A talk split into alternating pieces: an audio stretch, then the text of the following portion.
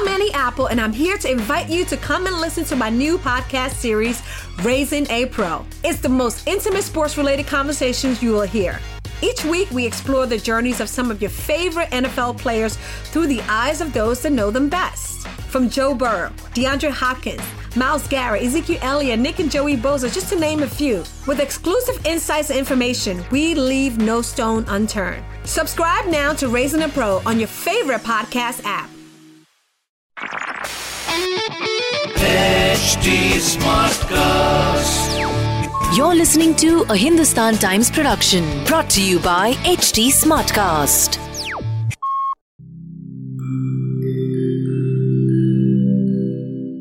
Hi, I'm HT Smartcast, and I hope you're safe and well. Your episode is about to begin. But just a small message of solidarity before that. In difficult times like these, living in isolation isn't going to be easy. But what if working from home, our own comfort zones, helps us discover new ways of being? What if this calm, this rest, it helps us listen to ourselves and the people around us more deeply? While that happens, you can find me at htsmartcast.com, connecting you to the world of comedy, culture, motivation news, you know, just in case you need some smart company. Thanks for listening. Take care. Hi, I'm Sanchita Sharma. I'm the Health and Science Editor with the Hindustan Times. Welcome to my podcast, Healthwise. Each episode will bring you up to speed with the top of the mind health, science, and environment issues. You'll hear experts who will help you better understand policy and decipher jargon so that you can make the choices that work best for you. India's efforts to stop coronavirus disease has led to nationwide lockdowns and travel restrictions. Do we really need these extreme steps? Why do we all have to stay locked up at home and restrict travel and meeting people? What are the kind of precautions we need to take at home? I've called Dr. Srinath Reddy, who's the president of the Public Health Foundation of India, to look for answers from the safety of my home today. Hi, welcome to the show, Dr. Reddy. So, as you know, the lockdown has started. So, I wanted to begin by asking you, how worried should we be? All countries have experienced an upswing of the epidemic, which lasted for a variable number of days in each country before it started plateauing off and subsiding. So we will also experience an upswing, uh, and the cases will increase, but we should not be panicking because that is the experience of every single country. Our task is to try and reduce the slope of the upswing and try and get it to plateau as soon as possible. So to slow down and flatten the curve is our task. So even if in the next two or three weeks we are likely to see more cases, that does not signal a huge wave of the epidemic sweeping us out. Uh, so there is some question of concern Uh, in terms of the rising numbers, but that, that, that should not signal a great deal of panic. But do we really need a lockdown at this stage? Because the numbers in India are nowhere as high as China, Italy, Iran, or the United States. Uh, we have to take this precaution because this is a highly infectious virus, the like of which has never been seen before. And therefore, if it actually enters into community spread in multiple locations, then it can really engulf the whole country. So we have to seal as many points of exit for the virus as possible to prevent its entry into the community. And therefore, person to person transmission is very important for us to prevent. And this lockdown is necessary in order to reduce that, that kind of transmission so that A, we can ensure that the spillage into the community is greatly reduced. And secondly, that gives us the time to trace the cases and contacts and try and isolate or quarantine them effectively so that they don't become sources of fresh infection. But is there evidence to show that these kind of lockdowns actually work? Have we had pandemics in the past or epidemics or outbreaks in the past where these measures have been taken, not in India, but in other countries, and that they've actually slowed uh, outbreaks, the, the slow transmission? Well, uh, as I said, this is the kind of virus, uh, the speed of transmission of which has not been seen before. Uh, and therefore, for less agile viruses, uh, we have uh, seen some past experience with some partial success. But this is a virus which has had much greater speed of transmission and therefore the greater need for such containment measures. And even the Imperial College, which actually models uh, many of the public health measures in order to counter the epidemic, has given considerable amount of credit uh, to the lockdown as a potential public health measure which will have a success. So are you saying it's spreading faster than H1N1?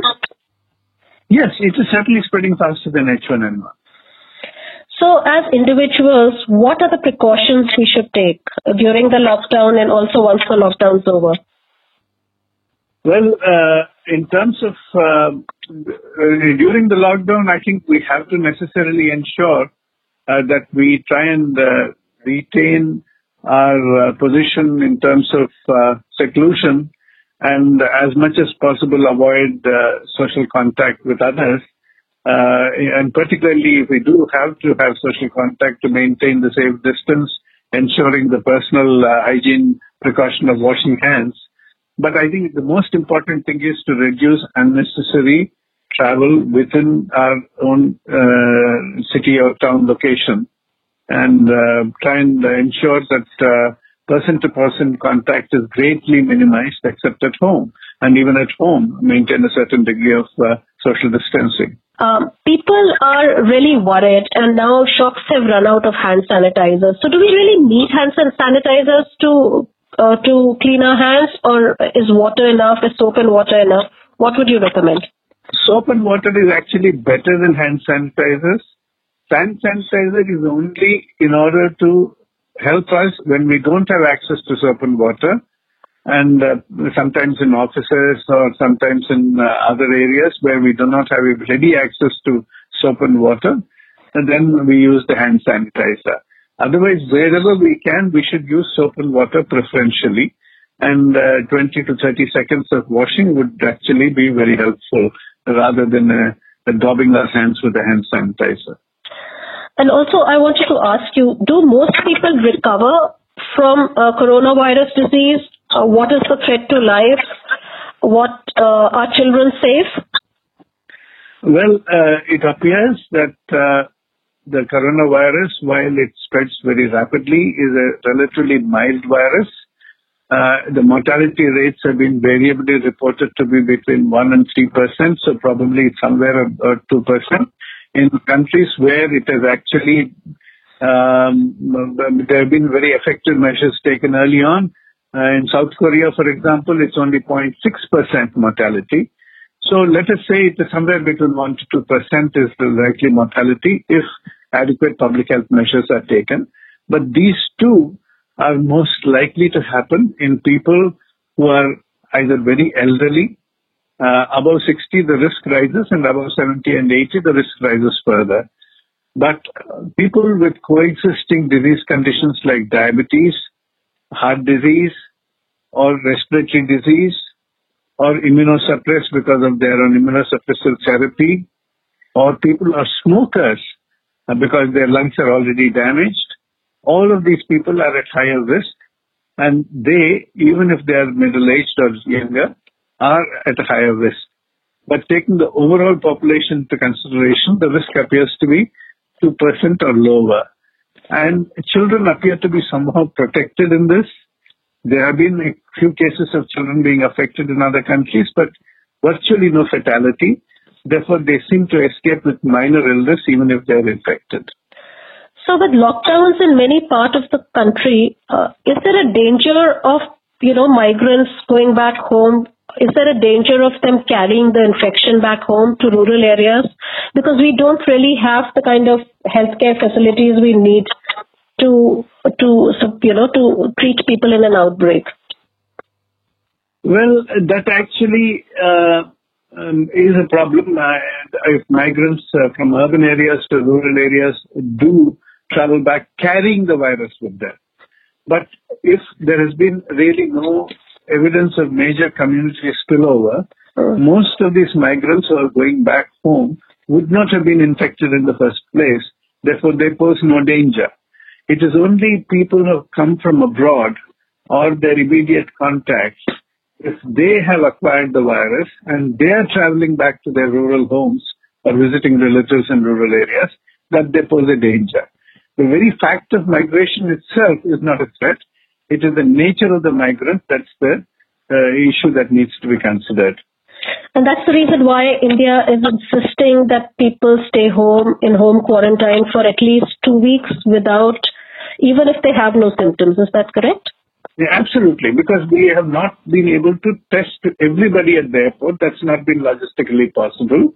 Uh, they've tested people for fever, but if somebody is not febrile, they've been asked to go and isolate themselves on the ground that, okay, if they are carrying the virus, in two weeks' time, we'll know whether they're carrying the virus or not because they'll become symptomatic. And after the end of two weeks, if they appear to be safe, then they pose no threat. So that is the precaution taken. And that is a good advice for everybody to follow if they come back from travel. But uh, sometimes people do not accept it and uh, common sense fails. So what's what's ahead for us? Can we stop the virus? Can we just plateau the spread? Is it here to stay? Well, uh, we have to look at the possible factors that can help us.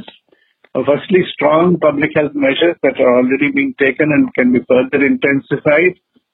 And then we have to certainly look at uh, strengthening our health system to cope with the serious cases that need admission and intensive care. Some of them will require intensive care. But in the meanwhile, there could be other factors that may be helpful for us uh, if we actually have success in these containment measures that will stop community spread or at least slow it down. But it is also possible that the advent of uh, the summer, we do not know yet for sure, but could help us in some ways uh, if the virus uh, actually is heat sensitive. And there are some preliminary reports now emerging in the last couple of weeks that the virus actually is likely to be thermosensitive. So we'll have to uh, hope that both our public health measures and possibly uh, potentially some help from the climate will help us uh, slow down the epidemic at least uh, by by middle of April or uh, by end of April. Uh, but certainly we have to be on our guard for at least a two and I hope that we'll be able to contain the epidemic by then and then prepare for winter in case it comes back. But by the time we'll have enough time of preparation of our health systems. But do you think uh, coronavirus disease is here to stay in the world? Is it going to be around, become a seasonal infection like H1N1? I don't think it's a casual visitor because most of the influenza viruses and especially the coronaviruses have been around for a while and this new entrant possibly also will gain a foothold. And over a period of time, there would be a large number of people across the world who would be exposed, most of them innocuously without any ill effects, and gain immunity. And uh, by the time public health measures, as well as potentially a vaccine, possibly effective drug, all of them would have come into play to prevent uh, major uh, problems in terms of a large number of deaths in the future. But I have a feeling that once it has been released into our environment, it is bound to be a permanent visitor. But we would have possibly learned to live with it and then, uh, uh, I mean, live in spite of it. Thank you so much. That's really useful. So what you're saying is we have to take precautions and protect ourselves and the society around us till we get a vaccine or a drug therapy that effectively prevents very uh, serious illness. Thank you so much, Dr. Reddy. That was really useful. Thank you. most welcome. If you still have any queries or would like me to cover a certain health topic, do feel free to reach out to me. You can reach me at Sanchx, that is at S A N C H X, or at HT Smartcast. We are available on Facebook, Twitter, and Instagram. For more such podcasts, log on to htsmartcast.com. Until next time, goodbye. This was a Hindustan Times production brought to you by HT Smartcast. HT Smartcast. I'm Annie Apple, and I'm here to invite you to come and listen to my new podcast series, Raising a Pro. It's the most intimate sports related conversations you will hear. Each week, we explore the journeys of some of your favorite NFL players through the eyes of those that know them best. From Joe Burrow, DeAndre Hopkins, Myles Garrett, Ezekiel Elliott, Nick and Joey Bosa, just to name a few. With exclusive insights and information, we leave no stone unturned. Subscribe now to Raising a Pro on your favorite podcast app.